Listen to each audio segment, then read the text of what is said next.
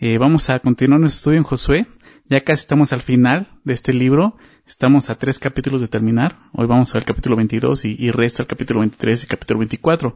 Pero el capítulo 22 es un poco eh, extenso y vamos a verlo todo el día de hoy. Así que vamos de lleno hoy a la palabra. Quisiera que eh, pues comenzáramos haciendo una oración para que Dios nos guíe a través del estudio de este capítulo. ¿Ok? Vamos a orar. Señor, queremos darte muchas gracias por esta tarde en que tú nos permites reunirnos, Señor, de esta manera, poder congregarnos sabiendo que tu Espíritu está con nosotros, Señor. Eh, gracias, Dios, por darnos este, este privilegio, Señor, de, de reunirnos a través de, de, estos medios, Señor, del Internet, poder escuchar tu voz, poder entender tus propósitos y, tu voluntad para cada uno de nosotros, Señor. Sabemos que tú quieres hablarnos, sabemos que tu palabra es viva, es eficaz, es tu, tu inspiración, Señor, y, tiene, en sí tiene poder y tiene vida, Señor, pero te pedimos también, también sea tu Espíritu, Señor, hablando a cada uno de nosotros, enseñándonos las verdades que vamos a ver el día de hoy, Señor, y sobre todo, Padre, pues pidiendo que tú redargullas nuestros corazones, Señor, en el área en que tú quieras hacerlo en nuestras vidas, por favor, Señor. Te damos gracias, Señor, y te pedimos que tú nos, nos dirijas en ese tiempo, en el nombre de Jesús. Amén. Muy bien. Capítulo 22 es, es interesante porque este capítulo trata de un malentendido que se origina eh, entre las tribus, este, entre estas eh, diez tribus que se quedan del lado del, del lado occidente del, del, este, del Jordán y las que se quedan del lado eh, oriente del Jordán, ¿no? Que son las dos tribus y media. Cuando estas dos tribus y media se van a casa, pues surge un malentendido, ¿no? Entre ellos y, y pues va a haber un problema que, que pueda causar hasta una, digámoslo así, una guerra civil entre ellos, ¿no? Pero bueno, creo que este capítulo, eh, pues Dios nos va a hablar mucho, porque creo que todos en algún momento hemos encontrado o nos hemos encontrado en una situación así, ¿verdad? Eh, pues que, que alguien malentienda nuestras palabras o acciones, ¿verdad? ¿Alguna vez has estado en una situación así?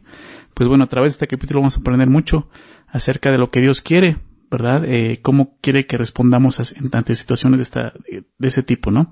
Entonces, vamos a ver eso. A través de este capítulo vamos a aprender a tratar y evitar los malos entendidos, ¿no? Que llegan a ser tan comunes en las relaciones humanas, ¿verdad? Aún dentro de la iglesia, ¿no?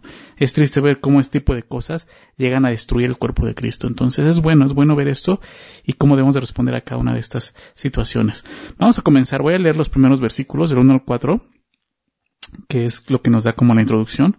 Dice así, entonces Josué llamó a los rubenitas, a los gaditas y a los y a la media tribu de Manasés, y les dijo, vosotros habéis guardado todo lo que Moisés, siervo de Jehová, os mandó, y habéis obedecido a mi voz en todo lo que os he mandado. No habéis dejado a vuestros hermanos en este largo tiempo, hasta el día de hoy, sino que os habéis cuidado de guardar los mandamientos de Jehová vuestro Dios. Ahora pues, que Jehová vuestro Dios ha dado reposo a vuestros hermanos, como lo había prometido, volved, regresad a vuestras tiendas, a la tierra de vuestras posesiones, que Moisés, siervo de Jehová, os dio al otro lado del Jordán.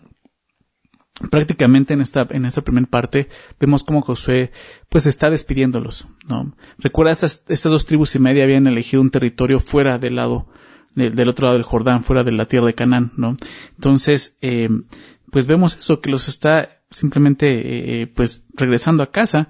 En números 32 nos, nos encontramos con, con esta, esta historia, porque eh, Josué reconoce que ellos fueron obedientes, ¿no? Fueron obedientes, es interesante cómo lo nombra, fueron obedientes a Moisés, fueron obedientes a Josué y fueron obedientes a Dios, ¿sí? Y, y en números 32 nos narra, eh, pues cómo Moisés permitió a estas dos tribus quedarse del otro lado del Jordán. Eh, no, no vamos a, a, a leerlos, es también muy largo, pero solamente recordarlo, estas dos tribus pidieron ese, ese territorio fuera de, la tierra prometida y Moisés les dijo, permitió eso, les concedió eso, pero les dijo, pero ustedes tienen que ir con nosotros a conquistar la tierra. Sí, o sea, sus familias pueden quedarse aquí, pero los, los varones de guerra tienen que ir con nosotros a conquistar y cuando terminemos de conquistar pueden regresar con sus familias, ¿no? Eso fue lo que prácticamente Moisés, Moisés les dijo que, que tenían que hacer, ¿no? Tenían que ayudar a las tribus a, conquistar la tierra de Canaán. Y déjame, eso sí lo quiero leer, al, inicio de Josué, esto lo vimos en capítulo 1, es cuando José les recuerda esto. Déjame leerlo en el, en el verso 12, Josué 1.12, dice, también habló Josué a los rubenitas y gaditas de la media tribu de Manasés diciendo, acordás de la palabra que Moisés, siervo de Jehová, os mandó diciendo, Jehová vuestro Dios os ha dado reposo y os ha dado esta tierra. Vuestras mujeres, vuestros niños y vuestros ganados quedarán en la tierra que Moisés os ha dado a este lado del Jordán. Mas vosotros, todos los valientes y fuertes, pasaréis armados delante de vuestros hermanos y les ayudaréis, hasta tanto que Jehová haya dado reposo a vuestros hermanos como a vosotros, y que ellos también posean la tierra que Jehová vuestro Dios les da, y después volveréis vosotros a la tierra de vuestra herencia, la cual Moisés, siervo de Jehová, os ha dado, a este lado del Jordán, hacia donde nace el sol, y entraréis en posesión de ella. En este momento Josué ya está del otro lado, antes de cruzar a la tierra prometida, por eso dice en este lado, ¿no? Verso 16. Entonces respondieron a Josué diciendo, Nosotros haremos todas las cosas que nos has mandado, e iremos a donde quiera que nos mandes de la manera que obedecimos a Moisés en todas las cosas, así te obedeceremos a ti, ¿verdad? Entonces vemos cómo ellos aceptaron ¿no? esta propuesta y tenían que cumplir con ella. Y prácticamente aquí Josué está reconociendo eso. Eh, vimos en Josué cómo ellos podían irse a casa hasta que hubiera reposo, y esto fue el último que vimos en el capítulo anterior, ¿verdad? Que Dios les dio reposo ya al entregarles pues toda la tierra prometida a las demás tribus. Entonces se cumple esto, ¿no? Dios da reposo y es hora de que ellos se vayan. Estas tribus, como vemos, estuvieron pues ahí, conquistando la tierra junto con sus hermanos, y, y, es interesante porque al leerlo así fue rápido lo que vimos, pero realmente la conquista duró siete años, ¿recuerdas que lo vimos en un momento? Siete años estuvieron ahí. Y pues lo que vemos que a pesar de la decisión de quedarse eh, fuera de la tierra, ¿no? que Dios había prometido, estas, tribus pues cumplen su palabra, ¿no? Son obedientes. Ellos hicieron pues lo que debían de hacer, ¿no? Al grado que José pues lo, lo, reconoce, ¿no? Hasta elogia eso, ¿no? Que, que hicieron bien, obedecieron. Entonces, eh, pues ellos se comportaron como debe de comportarse el pueblo de Dios, ¿verdad? Fueron obedientes en todo, prácticamente lo que nos muestra aquí. Pero en el verso 5 continúa hablándoles, ¿no? Antes de que se fueran, les dice esto. Solamente que con diligencia cuidéis de cumplir el mandamiento y la ley que Moisés, siervo de Jehová, os ordenó. Que améis a Jehová vuestro Dios y andéis en todos sus caminos, que guardéis sus mandamientos y le sigáis a él y le sirváis de todo vuestro corazón y de toda vuestra alma. Y bendiciéndolos, Josué los despidió y se fueron a sus tiendas. Bien, ellos habían cumplido, eh, digámoslo de esta manera, con su compromiso militar. ¿sí? Ellos cumplieron con ese compromiso y ahora regresarían a casa, pero no deben de olvidarse un compromiso espiritual con Dios. El compromiso que todo Israel tenía delante del Señor. ¿Cuál es este compromiso? Lo describe Josué ahí, amarlo, servirle y seguirle en una obediencia perfecta, ¿verdad? ¿Recuerdas lo, lo, lo que lo que Moisés le enseñó al pueblo en Deuteronomio 6? Lo que era el Shema, ¿recuerdas? Hoy Israel, Jehová vuestro Dios, Jehová uno es y amarás a, Jehová tu Dios con todo tu corazón, con toda tu mente, con todas tus fuerzas. Y prácticamente esto es lo que le vas a enseñar a tus hijos. Entonces, es lo que le está recordando a Josué aquí. ¿Sí? Ok, ya cumplieron aquí, pero se van a ir de aquí. ¿Sí? Van a ir lejos, se van a ir lejos de aquí. No olviden de cumplir, ¿no? Con la parte espiritual, de seguir al Señor, de amarlo, de servirle. Sí, es lo que Josué les dice aquí. Entonces, me gusta esto porque José muestra una preocupación por esas tribus. Él, él, sabe que el estar lejos de las demás tribus pues sería arriesgado, sería como un riesgo. Es por eso que les exhorta a ser obedientes al Señor, ¿no?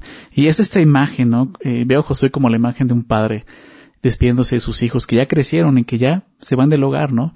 Y simplemente le está recordando, hey, solamente no olviden amar al Señor, servir a Dios, ¿verdad? Ese todo buen deseo que un padre cristiano tiene de sus hijos. No se olviden de hacer esto. Y es, y es así, nuestro llamado es, es, es este, seguir al Señor Sí, seguir al Señor no perfectamente, sino obedientemente. ¿Por qué digo esto? Porque muchas veces buscamos la perfección, pero nos olvidamos de obedecer lo que Dios nos dice. A veces hasta terminamos haciendo cosas que Dios nos está pidiendo por querer hacer cosas perfectas para Dios. Simplemente Dios nos dice, obedece lo que te digo. Obedece lo que te estoy pidiendo. Obedecer incluye oír, escuchar, entender lo que Dios está pidiendo. ¿Sí? Entonces, habla de eso. Eh, Dios quiere obediencia. ¿sí? La obediencia a Dios es una, es una evidencia de, de nuestra relación con Él. ¿sí? Cuando un creyente vive obedeciendo a Dios, muestra que tiene una relación fuerte con el Señor. ¿sí? Entonces, la obediencia no produce una relación con Él, pero prueba la relación que ya tienes con Él. ¿Sí? Es importante la obediencia a Dios. En esos primeros versículos del capítulo nos, los, nos recuerda esto. Fuimos llamados a obedecer a Dios, ¿sí? Em, decía un pastor, el pastor Skip Haysick, decía esto, hay una diferencia entre obediencia y cumplimiento. Me llama mucho la atención eso, lo que él decía. Él dice, el cumplimiento es hacer algo porque tienes que. Y la obediencia es hacerlo porque quieres. Son dos cosas diferentes. Por ejemplo, Jonás, ¿verdad?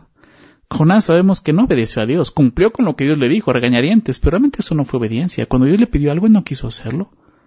Y cuando lo hizo, lo hizo de, de mala voluntad, de mala gana. Entonces vemos algo, la obediencia es voluntaria. Así fue como esas tribus sirvieron al Señor y a las demás tribus conquistando la tierra juntos, obedeciendo al Señor. Vamos a ver la siguiente sección. Aquí es donde empieza eh, lo interesante del capítulo. Bueno, también lo primero es interesante, pero ve lo que sucede. Verso 7, vamos a leer ahí. Dice, también la tribu de, de también la media tribu de Manasés había dado a Moisés posesión en Basán, mas a la otra mitad dio Josué heredada entre sus hermanos a este lado del Jordán, al occidente. está mencionando a esta tribu de Manasés cómo fue dividida. Recordándonos es una tribu quedó del lado de la tierra de Canaán, donde está Josué, y del otro lado iban a regresar la media tribu junto con, con Rubén y la tribu de Gad. Entonces está hablando de eso. Y también a estos envió Josué, o sea, la media tribu los envió a sus tiendas después de haberlos bendecido junto con Gad y Rubén. Y les habló diciendo, volved a vuestras tiendas con grandes riquezas, con mucho ganado, con plata, con oro y bronce, y con muchos vestidos. Compartid con vuestros hermanos el botín de vuestros enemigos. Eh, lo que vemos aquí es que la conquista dejó una recompensa, ¿verdad? prácticamente termina así bendiciéndoles, diciendo que se vayan, pero aún les recuerda, o sea, Dios les ha bendecido, ¿sí? Eh, esta conquista produjo recompensas para estas dos tribus y media. Ellos regresarían a casa después de siete años con riquezas, como vemos aquí, con mucho ganado, con plata, con oro, bronce y dice y muchos vestidos. ¿sí? Eh, Josué, pues, eh, les recuerda eso que tienen que ser en todo, pues, parciales, ¿no? aún con sus familias. Josué les dice que regresen a sus familias y compartan el botín, es lo que hace aquí. Entonces, es interesante, porque vemos otra cosa más cerca de la obediencia. La obediencia tiene sus recompensas, ¿verdad? Claro que no obedecemos a Dios por las recompensas. Lo obedecemos por amor, ¿verdad? Esa es la base de nuestra obediencia. No, no hagas en el error de obedecer por la recompensa. ¿Sí? Muchas personas viven así, es un grave error eso. Si nosotros obedecemos a Dios, porque Él nos ama, por su gracia. Y eso va a traer más gracias, recompensas para nuestra vida. Entonces ellos regresarían a sus casas después de siete años, ¿no? Y esto nos enseña algo más sobre la obediencia de ellos, ¿no?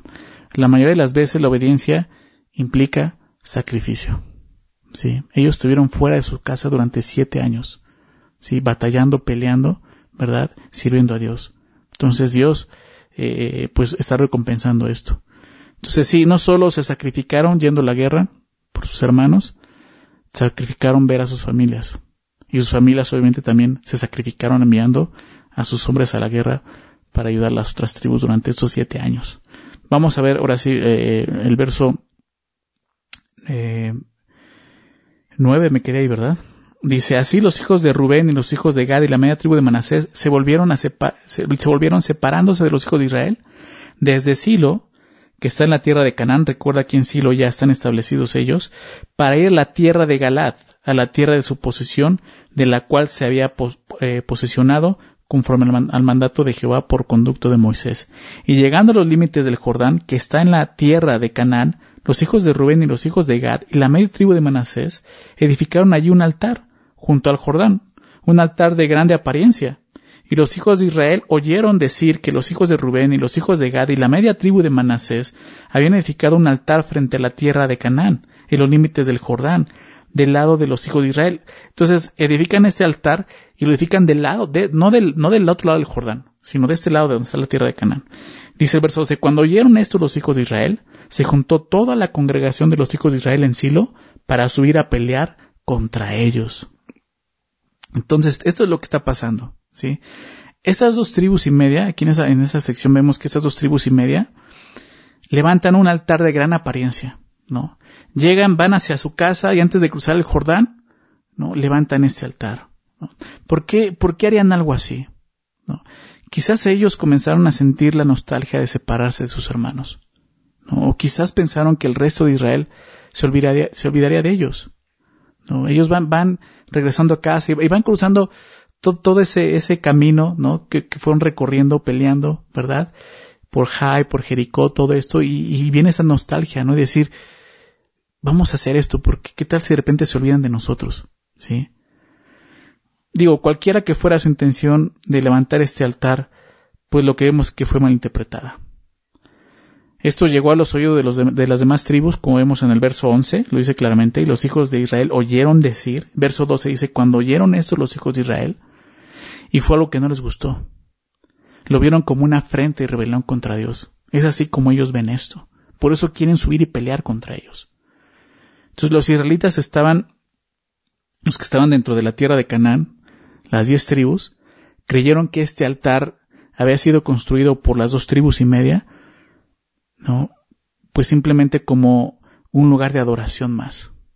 Entonces este altar se convertiría en un rival, en un rival del, lugar que Dios había establecido en, Silo.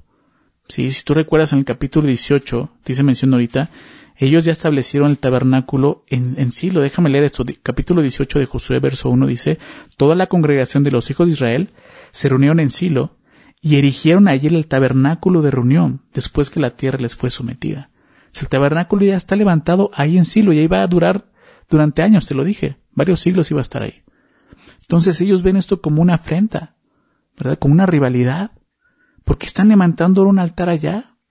Los sacrificios, ustedes recuerdan, solo debían de ofrecerse en el lugar señalado por Dios. Esto lo, dejó muy claro Dios desde el, desde Levítico, déjame leer esto en Levítico capítulo 17, Levítico 17, Dios les había dicho en el, en el verso 8, fíjate lo que dice, les dirás también cualquier varón de la casa de Israel o de los extranjeros que moran entre vosotros, que ofreciera holocausto o sacrificio, y no lo trajera a la puerta del tabernáculo de reunión para hacerlo a Jehová, el tal varón será igualmente cortado de su pueblo.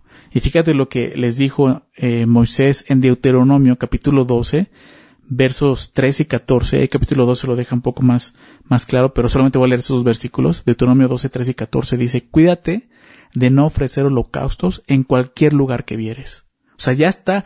Antes vimos, por ejemplo, a Abraham, a, Isaac, a Jacob, ¿verdad?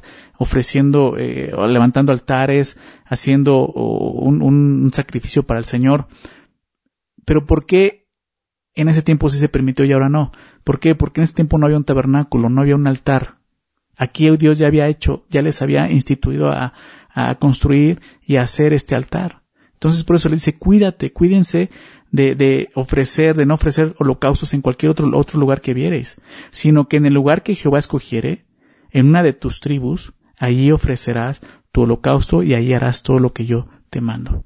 Entonces, pues sí, al, ver esto, pues ellos, eh, las diez tribus se, ofendieron y dijeron, ¿qué está pasando? ¿Por qué están haciendo esto? Esto es, es en contra de Dios, ¿no? Entonces, esto fue lo que hizo que pues este altar fuera considerado como un acto de rebelión contra Dios, al grado de querer ir a pelear contra ellos. Ellos pensaron que, que la santidad de Dios estaba siendo pues desafiada, y su respuesta ante esa suposición pues creo que fue la correcta, ¿no? Sus convicciones estaban firmes al grado de ir a pelear en contra de sus propios hermanos para defender la santidad de Dios. Y, y, creo que esto es, es, ejemplar, para nosotros, ¿no? Ojalá la iglesia tuviera la misma convicción eh, el día de hoy sobre lo que es la santidad de Dios, ¿no? Al grado de, aún si es necesario ir en contra de tus hermanos, ¿por qué? Porque la santidad de Dios, claro, cuando realmente es santidad, ¿no? Ahorita vamos a ver que, pues realmente es un error lo que están haciendo, pero sí vemos ese celo, ¿no? Por la santidad de Dios. Pero, como te decía, sin embargo, ellos estaban actuando con una base en una suposición, están basando en una suposición. Y eso es un error. Ese es un error que, cometemos cuando hay malinterpretación, malos, malos entendidos, muchas veces por esto, ¿verdad? Porque eh, actuamos de acuerdo a una simple suposición. No es una verdad, es una suposición. Qué, qué rápido, ¿verdad? Me, llama la atención también esto. Qué, qué rápido estas diez tribus se olvidaron de cómo estas dos tribus y media estuvieron peleando a su lado durante siete años por una tierra que ni siquiera era para ellos, no era para las diez tribus. Inmediatamente, ¿no? E-, ese, ese afecto se, se les olvidó, ¿no? O sea, piensa lo que sucede cuando, cuando pasa eso entre nosotros, Cuando malinterpretamos a alguien. Rápidamente nos olvidamos de las bendiciones que Dios nos ha dado de esas personas. Ellos se olvidaron rápido de esto. Vemos entonces cómo el, malentendido se origina y vamos a ir viendo cómo va tomando forma esto. Ahora, hay varios factores que debemos de considerar en este, en este momento, ¿sí? Y, creo que debemos de tomar pues, nota en esto. Número uno, lo primero, los malentendidos casi siempre se originan de rumores que después llegan a convertirse en chismes. casi siempre es así. ¿no? Y obviamente esto llega por el oído, como vimos. Ellos escucharon, oyeron, dos veces lo repite, verso 11 y verso 12, cuando oyeron los hijos de Israel y los hijos de Israel oyeron esto. ¿no? Entonces, pues sí, muchos malentendidos se originan por los rumores y el chisme, por lo que estamos escuchando solamente. Y tenemos que, que terminar con eso. Es triste ver que, que dentro de la iglesia del Señor hay mucho, mucho rumor, mucho chisme. No está bien. Eso no debe identificarnos como hermanos. Fíjate lo que Dios le, escribió a ellos en la ley, en, en, a Israel. Claro, esto también es un principio para nosotros. Levítico 19, verso 16. Levítico 19, 16 dice, no andarás chismeando entre tu pueblo. No atentarás contra la vida de tu prójimo, yo Jehová. Fíjate lo que dice. No atentarás contra la vida de tu prójimo, yo Jehová. O sea, Dios dice esto, yo digo esto. El chisme es atentar contra la vida de tu prójimo. ¿Te das cuenta de eso? estar hablando de la gente, muchas veces estar hablando de cosas que ni sabes ni te consta, son chismes. Puedes estar perjudicando a alguien, estás atentando contra él, contra su vida. Si alguien va a ti con un rumor o chisme, no lo escuches. Para empezar, no prestes sus oídos. Lo he dicho muchas veces, no prestes sus oídos. Y si lo vas a hacer, hazle las siguientes preguntas. Hazle estas preguntas. ¿Por qué me estás contando esto a mí? Pregúntale eso, ¿por qué me lo cuentas? La siguiente pregunta es esta.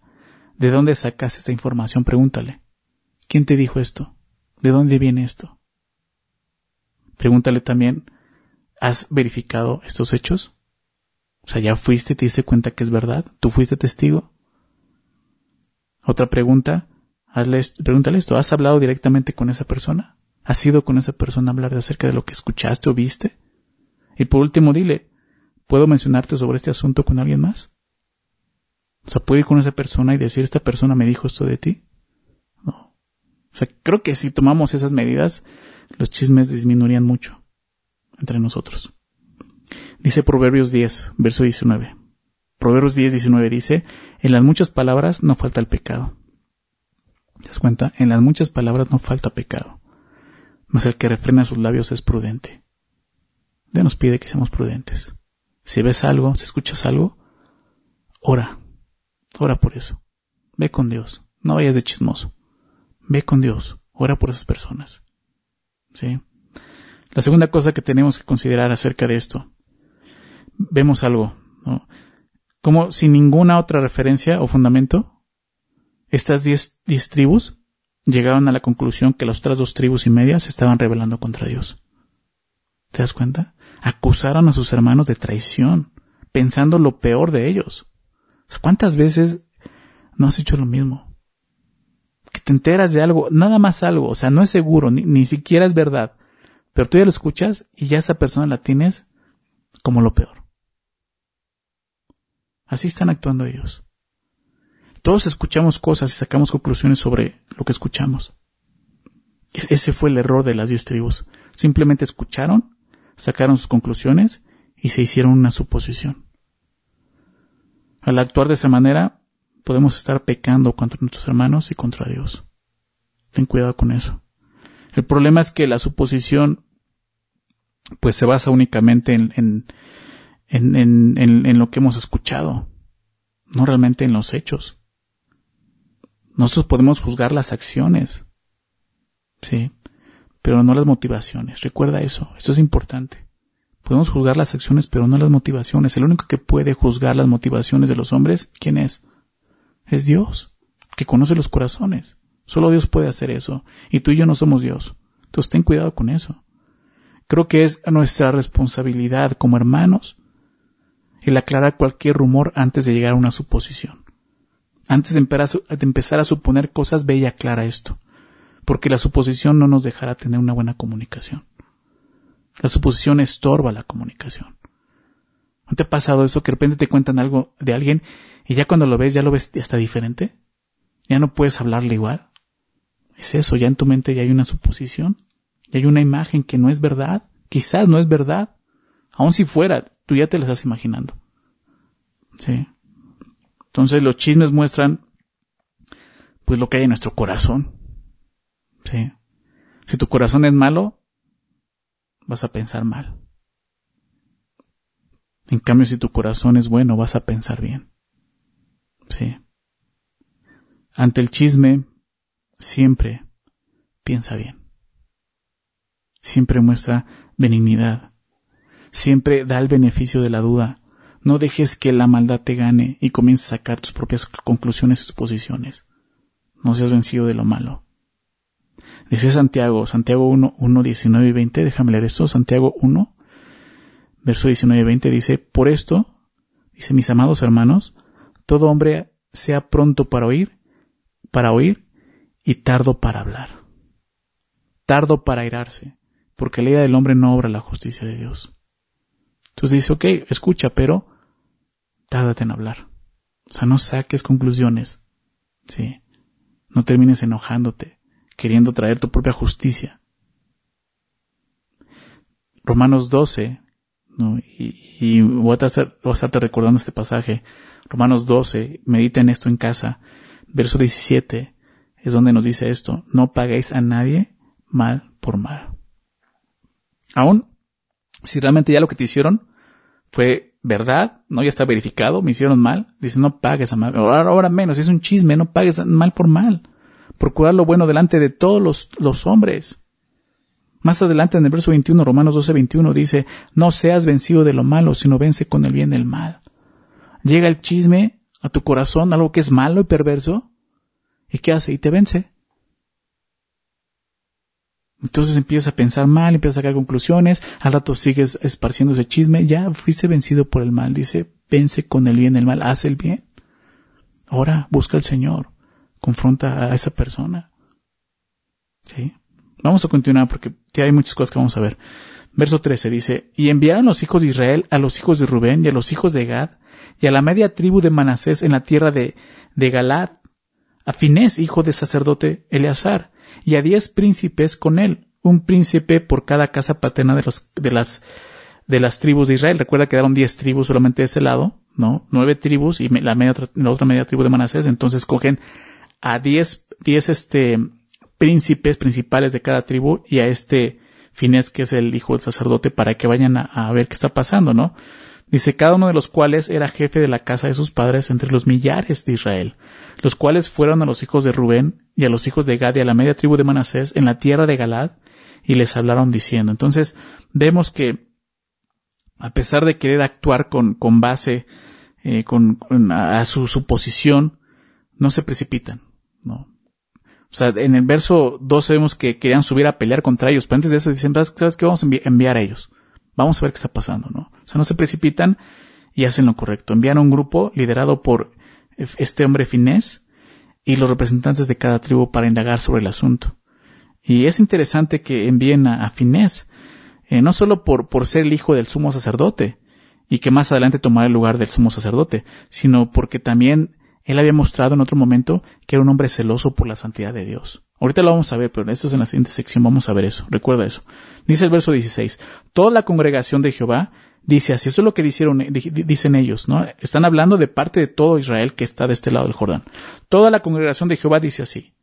¿Qué transgresión es esta con que prevaricáis contra el Dios de Israel para apartaros hoy de seguir a Jehová, edificándoos altar para ser rebeldes contra Jehová? ¿No ha sido bastante la maldad de peor, de la que no estamos aún limpios hasta este día, por la cual vino la mortandad en la congregación de Jehová, para que vosotros os apartéis hoy de seguir a Jehová? Vosotros os rebeláis contra, vosotros os rebeláis hoy contra Jehová, y mañana se airará él contra toda la congregación de Israel. Entonces hace dos preguntas aquí. La primera pregunta que les hace Finés muestra el malentendido y, muestra la acusación contra sus hermanos. Son acusados de, número uno, dice prevaricar contra Dios. ¿Qué es esta, qué, transgresión está con que prevaricáis contra, contra Dios? Lo segundo es, es de apartarse de Dios. Están acusando de eso, están eh, eh, ofendiendo a Dios, prevaricando contra Dios, están apartando de Dios, se quieren apartar de Dios.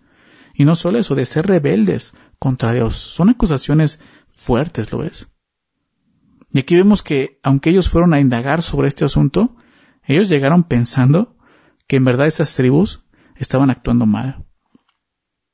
Para ellos esta suposición, pues realmente no era una suposición, era la verdad. Ustedes ya están actuando así. La siguiente pregunta que hace es un recordatorio. En el verso este 18, eh, perdón, verso 17, no ha sido bastante la maldad de peor. ¿A qué se refiere esto? Acompáñame en número, número 25, así, aquí sí quiero que me acompañes para que veamos este pasaje y lo recordemos número 25, lo que sucede aquí. Y aquí es donde menciona Finés, no la primera vez donde lo vemos, eh, pues, peleando por la santidad de Dios, ¿no?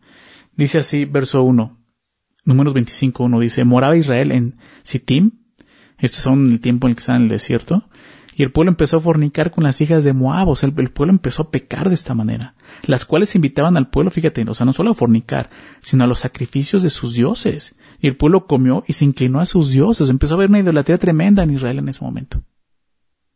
Así acudió el pueblo a Baal peor, a eso se refiere de peor, ¿no? a este, a este Dios. Así acudió el pueblo a Baal peor. Y el furor de Jehová se encendió contra Israel. Claro, eso encendió el furor de Dios.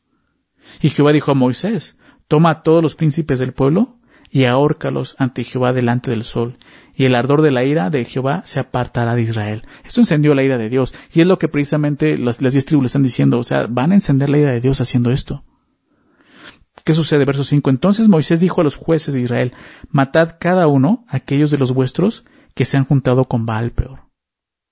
Y aquí dice el verso 6. ¿No? Cuando Moisés dice esto, fíjate lo que sucede. Aquí un varón de los hijos de Israel vino y trajo una madianita a sus hermanos, o sea, de, de, de otra, de otra nación, o sea, pecando ahí. Después de todo esto, ni le importó. Dice, a ojos de Moisés y a toda la congregación de los hijos de Israel, o sea, el colmo del pecado y la maldad. Mientras lloraban ellos a la puerta del tabernáculo, o sea, después de ver el juicio que Dios estaba trayendo, este hombre entra con, con su mujer así, ¿no? Con su pecado delante de todos paseándose ahí.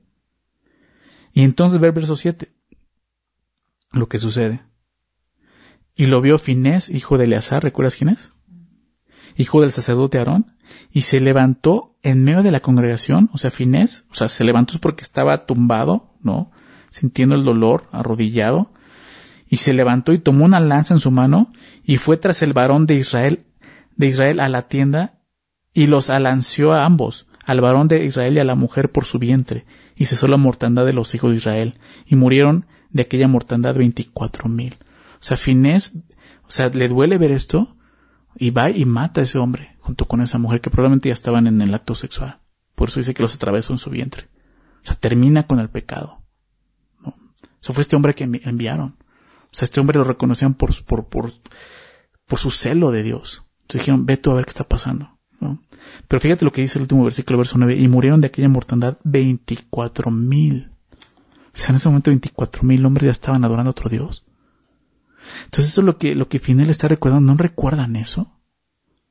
Y que por esa prevaricación murieron tantos en Israel, dice al final del verso 17. Vosotros os rebeláis hoy contra Jehová y mañana será él contra toda la congregación de Israel. Que los hijos de Israel sabían que Dios pues toma la idolatría muy en serio. Vamos a ver lo que sucede ahora, lo que le sigue diciendo el verso 19. Si os parece que la tierra de vuestra posesión es inmunda, o sea, donde ellos están, iban a vivir ahora, pasaos a la tierra de la posesión de Jehová, o sea, vénganse de este lado, en la tierra en la cual está el tabernáculo de Jehová, y tomad posesión entre nosotros, pero no os rebeléis contra Jehová, ni os rebeléis contra nosotros, edificándoos altar además del altar de Jehová nuestro Dios. ¿No cometió Acán, hijo de Sera, prevaricación en el anatema? y vino ira sobre toda la congregación de Israel, y aquel hombre no pereció solo en su iniquidad. Entonces, con las palabras de Finés aquí, pues vemos hasta dónde llegó el malentendido. Los acusaron de prevaricar contra Dios, de apartarse de Dios, ¿no? Que esto es apostasía, de ser rebeldes contra Dios, y, y aparte, ¿no? Ahora de menospreciar la tierra que ellos mismos habían pedido a Moisés, es lo que les dice, ¿no? Es sorprendente cómo, cómo la malinterpretación los llevó a pensar todas estas cosas malas de sus hermanos. Pero así es como funciona el pecado. Tenemos que recordarlo. Así es como funciona el pecado en nosotros. Así es como trabaja nuestra mente cuando no está siendo gobernada por Dios. Sí. Los chismes, malentendidos, empiezan a producir en nuestra mente pensamientos que no son piadosos, al contrario, son pecaminosos. Y tenemos que cuidarnos de ellos. Pero hay algo, algo de notar aquí. A pesar de todo esto, de la actitud de, de Finés y de ellos, vemos algo importante en las palabras de él. Él les propone regresar a la tierra de Canaán junto a las demás tribus. Y esta es una propuesta generosa y, llena de, amor por parte de Finés, porque si ellos aceptaban, significaba un sacrificio para las tribus que estaban de ese lado. ¿no? Habían sido repartidas la tierra y dicen, bueno, pues vamos a tener que darles parte de nuestra tierra ahora a ellos. Entonces, a cierto punto Finés va a acusarlos, pero les muestra gracia, les muestra amor, les muestra pues mansedumbre. así es como lo vemos. Aunque vemos a Finés y los diez hombres representantes del pueblo acusando seriamente a las tribus, también los vemos, ¿no? Mostrándoles amor, ¿no? Dejando lugar para el amor. Y creo que es algo importante, ¿no? Cuando necesitamos arreglar un malentendido, tenemos que ir con, un corazón humilde, manso delante de Dios. Si queremos que las cosas solucionen, o sea, para arreglar algo tenemos que ir no, con, un pensamiento o, un espíritu de pelear, sino de reconciliar de arreglar las cosas, de solucionar el problema. Es lo, que tenemos que hacer. ¿sí? El apóstol Pablo me recordó este versículo en Gálatas 6, verso 1. Quizás te acuerdas de este versículo. Habla de esa, de esa em, manera de arreglar las situaciones. Dice así Gálatas 6.1, hermanos, si alguno fuere sorprendido en alguna falta, vosotros que sois espirituales, restaurarle con espíritu de mansedumbre, considerándote a ti mismo no sé que tú también seas tentado. ¿Recuerdas? Con espíritu de mansedumbre. Así es como tenemos que arreglar las cosas. ¿Sí? Por último, vemos cómo Finés hace una última pregunta aquí en este texto, que vuelve a ser un recordatorio para ellos. En el verso 20, ¿no cometió Acán, hijo de Sera, prevaricación en el anatema? Y vino la ira sobre toda la congregación de Israel. Ya conocemos la historia de Acán, ¿recuerdas? Acán, hijo de, de Sera capítulo 7 lo vimos, después de que Dios em, les entrega Jericó, ¿recuerdas que Dios les dijo nada más no tomen nada de ahí? Todo eso va a ser para Dios, todo el botín va a ser para el Señor, no tomen nada. Y este hombre Acán, pues eh, eh, cae en la codicia, codicia cosas y se lleva cosas, ¿no? Y se convierte en anatema delante de Dios, ¿no? Y eso produjo, pues, maldición para el pueblo. Entonces es lo que les recuerda, ¿no recuerdas lo que pasó? Dice, y aquel hombre no, no, no, no pereció solo en su iniquidad, recuerdas, murieron varios. Entonces el énfasis de Finés al hacer mención de estas dos rebeldías es que todo Israel pagó por ello. Aunque fue un solo hombre el que pecó, todo Israel enfrentó el castigo, lo que le está diciendo. Todo Israel. ¿Y esto, esto por qué? Pues porque Dios ve a su pueblo como una unidad. Es importante recordar esto. Él está viendo a Israel como, como una nación, como uno. Y eso es algo que nosotros debemos de entender porque ahora no somos uno en Cristo, somos un cuerpo en Cristo. Entonces nos sigue viendo como una unidad. ¿sí? Es por eso que cuando un creyente es desobediente, se convierte en una amenaza para todo, todo el cuerpo de Cristo, para todos los creyentes. Es importante ser obedientes al Señor. ¿sí? Vamos a continuar. Te falta un poco más. Verso 21 dice así. Vamos a ver qué sucede. Entonces los hijos de Rubén y los hijos de Gad y la media tribu de Manasés respondieron. Aquí vemos la respuesta a esto. Y dijeron a los cabezas de los millares de Israel. Jehová Dios de los dioses. Jehová Dios de los dioses. Él sabe y hace saber a Israel. Si fue por rebelión o por prevaricación contra Jehová, no nos salves hoy. Si nos hemos edificado altar para volvernos de en pos de Jehová, o para sacrificar holocaustos su ofrenda, o para ofrecer sobre él ofrendas de paz, el mismo Jehová no lo demande. La respuesta comienza con esto. ¿no? Prácticamente es muy interesante que ellos repiten esto. Cuando lo lees, ¿no? cuando habla de Dios, hasta parece como que, ah, igual se equivocaron y repitieron ¿no? lo que dijo. No. O sea, Jehová Dios de los cielos, Jehová Dios de los cielos. Esta repetición del nombre de Dios es una manera de asegurar lo que están diciendo. Ellos saben que la acusación es grave y seria, lo que están diciendo en contra de ellos, y por eso están invocando el nombre del Señor de esta manera, como si lo llamaran a testificar sobre este malentendido. Es más, ellos dicen, ellos dicen, si es verdad, Señor, lo que ellos nos están diciendo y la manera en que nos están acusando, Señor, trae juicio sobre nosotros solamente. Castíganos por eso. Prácticamente lo que están diciendo. ¿Sí? Entonces ellos están siendo sinceros. Y aquí vemos algo más. Al intentar arreglar cualquier malentendido, ya sea con creyentes o incrédulos, nosotros como, hijos de Dios debemos de hacerlo sabiendo que estamos delante del Señor. Estás delante del Señor, recuerda eso. Que él, que él es el único que, como veíamos, pesa los corazones y conoce las intenciones de todos. Por lo tanto, debemos de hablar con sinceridad y con verdad. Es lo que ellos están diciendo. Por eso ponen a Dios como testigo no es lo que están, no, o sea, no es así como ustedes lo están pensando. Como están suponiendo, no es, no es eso lo que está pasando. Ve lo que dicen ellos, verso 24. Van a empezar a explicar por qué lo hicieron.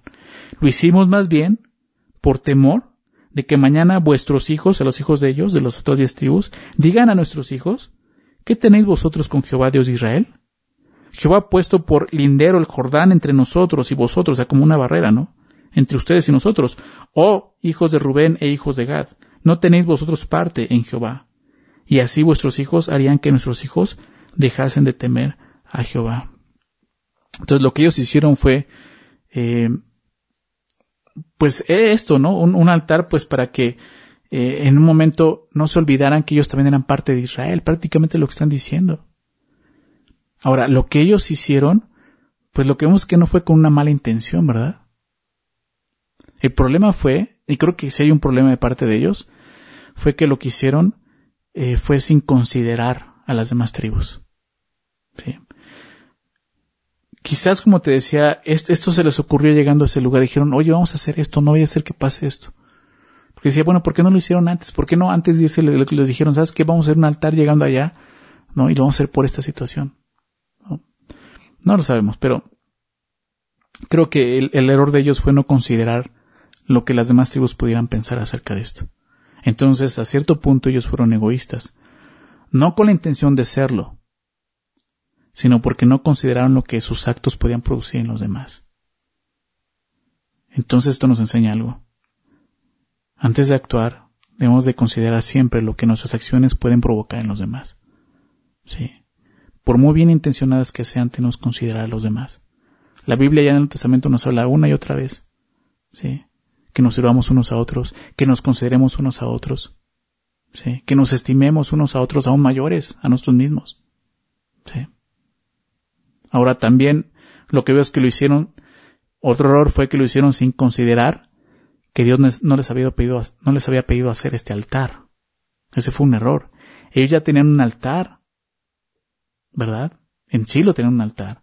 No necesitaban hacer una copia, aunque fuera con la mejor intención. ¿Por qué? Porque lo, vemos al final, eso produjo una confusión, un malentendido que pudo llevarlos a una guerra entre ellos. Entonces, otra cosa que tenemos que considerar, ¿no? Debemos de considerar siempre lo que Dios nos pide y su significado. Muchos se han alejado de la verdad por no estudiarla y entenderla. Terminan enseñando cosas que no son bíblicas. ¿Sí? O sea, ellos no entendieron que ya tenían un altar, no tenían por qué construir otro altar. Nunca Dios les llamó a hacer eso.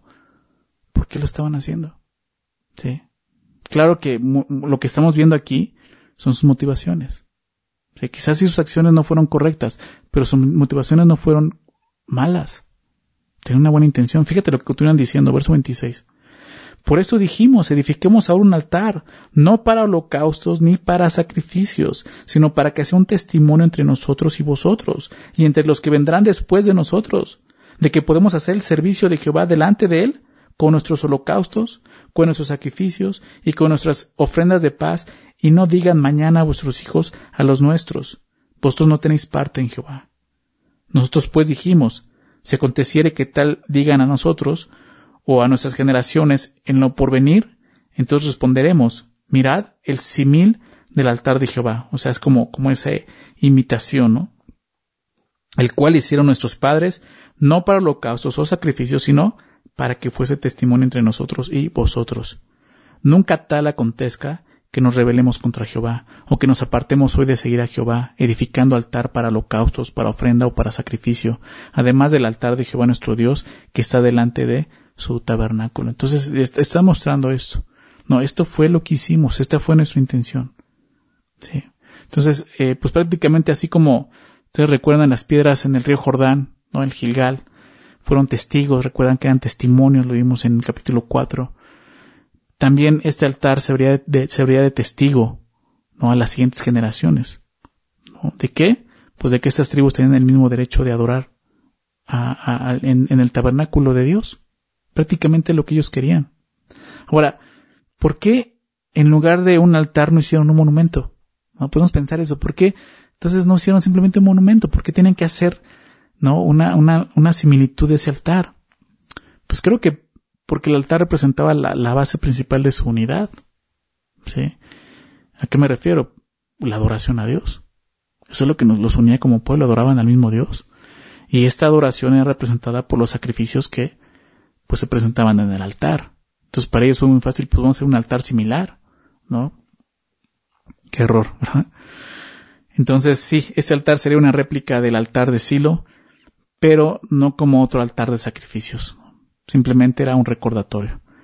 De esta manera eh, vemos como un símbolo de unidad para ellos, el altar, se convirtió en un símbolo de apostasía. Así es como funcionan los malos entendidos, ¿te das cuenta? Algo bueno es visto como algo malo. Y eso básicamente es por el pecado que hay en nosotros. El pecado, o sea, nos lleva a eso a malinterpretar las cosas, a pensar mal de los otros, de los demás. ¿Por qué? Porque siempre hay algo dentro de nosotros, ¿no? En el que encontramos placer o satisfacción de ver a los demás fallando. ¿No? Ya falló, yo no he fallado. ¿Se dan cuenta? Es el pecado que hay en nosotros. Tenemos que ver y examinar nuestro corazón. Examinar qué está pasando dentro de nuestro corazón. Definitivamente detrás de un malentendido, tenemos que considerar eso, también está la obra de Satanás. Él usa esto para destruir el cuerpo de Cristo. Los malos entendidos. Le encantan este tipo de cosas, los chismes, rumores, le encantan. Como creyentes no debemos de permitirlo, no debemos de dar lugar al diablo. Recuerda mucho lo que Pablo dice en 2 Corintios, capítulo 2, verso 10 y 11. Es otro contexto, está hablando del perdón, que es algo que también tenemos que hacer. No después de que ya aclaramos las cosas, tenemos que perdonarnos, pero creo que es algo que también tenemos que considerar el principio que nos enseña. Pablo dice, y al que vosotros perdonáis, yo también, dice Pablo. Porque también yo lo que he perdonado, si algo he perdonado, por vosotros lo he hecho en presencia de Cristo. O sea, yo he perdonado, perdonen ustedes. Dice, ¿para qué? Para que Satanás no gane ventaja alguna sobre nosotros. Pues no ignoramos sus maquinaciones. Cuando no buscamos la reconciliación, estamos dejando que Satanás gane ventaja entre nosotros. ¿Te das cuenta? Porque muchas veces, y lo he visto, es más fácil juzgar a una persona por una suposición, como llamamos, y no volver a hablarle o dejar de hablarle simplemente porque ya lo tenemos así, no con esa imagen, en lugar de ir a aclarar las cosas. ¿Y sabes qué sucede? Que, que ahí Satanás ya ganó, porque ya trajo una división en el cuerpo. No ignores sus maquinaciones. La Biblia nos, dice no ignores la manera en que trabaja entre ustedes, cómo opera, cómo usa estas cosas para traer discordia, distanciamiento, separación en el cuerpo. Vamos a, continuar. Verso 30 dice así. Oyendo Finés el sacerdote y los príncipes de la congregación y los jefes de los millares de Israel, que con él estaban, las palabras que hablaron los hijos de Rubén y los hijos de Gad y los hijos de Manasés, les pareció bien todo ello. Y dijo Finés, hijo del sacerdote Eleazar, a los hijos de Rubén, a los hijos de Gad y a los hijos de Manasés, hoy hemos entendido que Jehová está entre nosotros, pues que nos habéis intentado, perdón, pues que no habéis intentado esta traición contra Jehová. Ahora habéis librado a los hijos de Israel de la mano de Jehová. Y vemos ya la respuesta de, de Finés y de los este, representantes de las tribus. Prácticamente Finés dice, o sea, él estaba satisfecho, estaba contento de saber que el Señor estaba con ellos. Es lo que dice, el Señor está con nosotros. ¿No? Y, y que en todo este malentendido, ¿no? Pues fue eso, un malentendido. Y que todo Israel estaba salvo del castigo de Dios. Es lo que vemos que dice aquí, ¿no? ¿Qué significa esto? Cuando Dios está con su pueblo, aún en los malos entendidos, la obra de Satanás no avanza, al contrario es destruida. ¿Sí? O sea, él va a estar ahí, detrás, ¿verdad? Como veíamos, no ignores sus maquinaciones. Él quiere ganar ventaja en esas cosas. Pero cuando tú pones a Dios en primer lugar, Dios se va a encargar de destruir esa obra. ¿Sí? Fines dice, hoy hemos entendido que el Señor está entre nosotros. Recuerda eso. El Señor está entre nosotros. Cuando haya, haya algún conflicto entre creyentes, recuerda eso. A ver, tenemos el Espíritu, el mismo Espíritu, el mismo Señor. Él está con nosotros. Por muy difícil que se vea la situación, recuerda, tienes todo para encontrar una, reconciliación. Tienes la gracia, tienes la misericordia, tienes el perdón de Dios. No hay obstáculo para eso. Vamos a ver la parte final, verso 32. Y Fenés, hijo del sacerdote Eleazar y los príncipes, dejaron a los hijos de Rubén y a los hijos de Gad y regresaron de la tierra de, de la tierra de Galad a la tierra de Canaán, a los hijos de Israel, a los cuales dieron la respuesta. Y el asunto pareció bien a los hijos de Israel, y bendijeron a Dios los hijos de Israel, y no hablaron más de subir contra ellos en guerra, para destruir la tierra en que habitaban los hijos de Rubén y los hijos de Gad. Y los hijos de Rubén y los hijos de Gad pusieron por nombre el, al altar Ed, esto significa testimonio, porque testimonios entre nosotros eh, que Jehová es Dios, ¿no? Están de acuerdo en su adoración. Por último, vemos que el asunto es tratado y se logra la paz entre ellos. Todos están satisfechos. Y me gusta eso porque esa es la reconciliación, donde todos están de acuerdo. ¿no?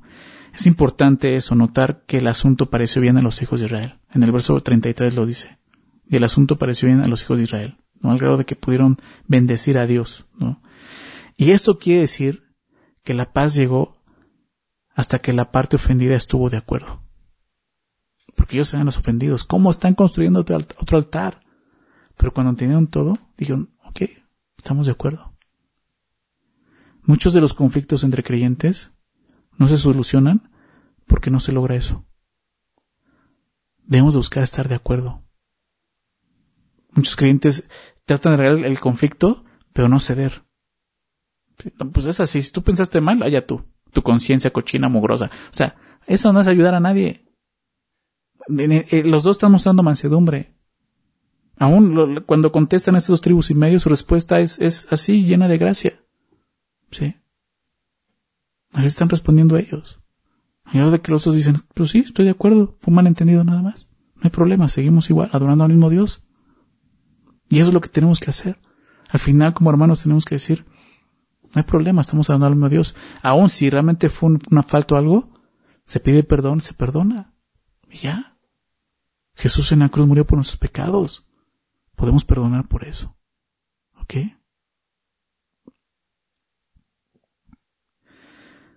Romanos 12, por último quiero citar este versículo, verso 17 y 18, dice esto, recuerda esto.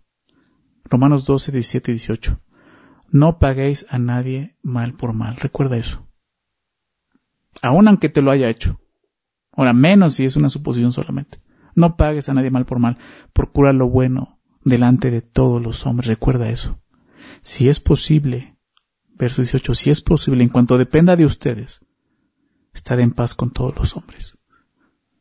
Esa es una orden de Dios para nosotros.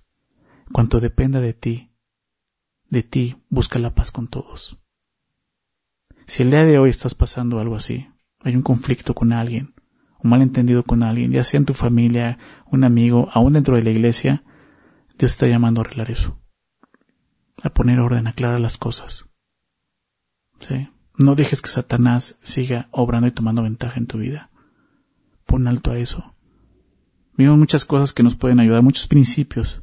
Solamente te voy a recordar, ¿no?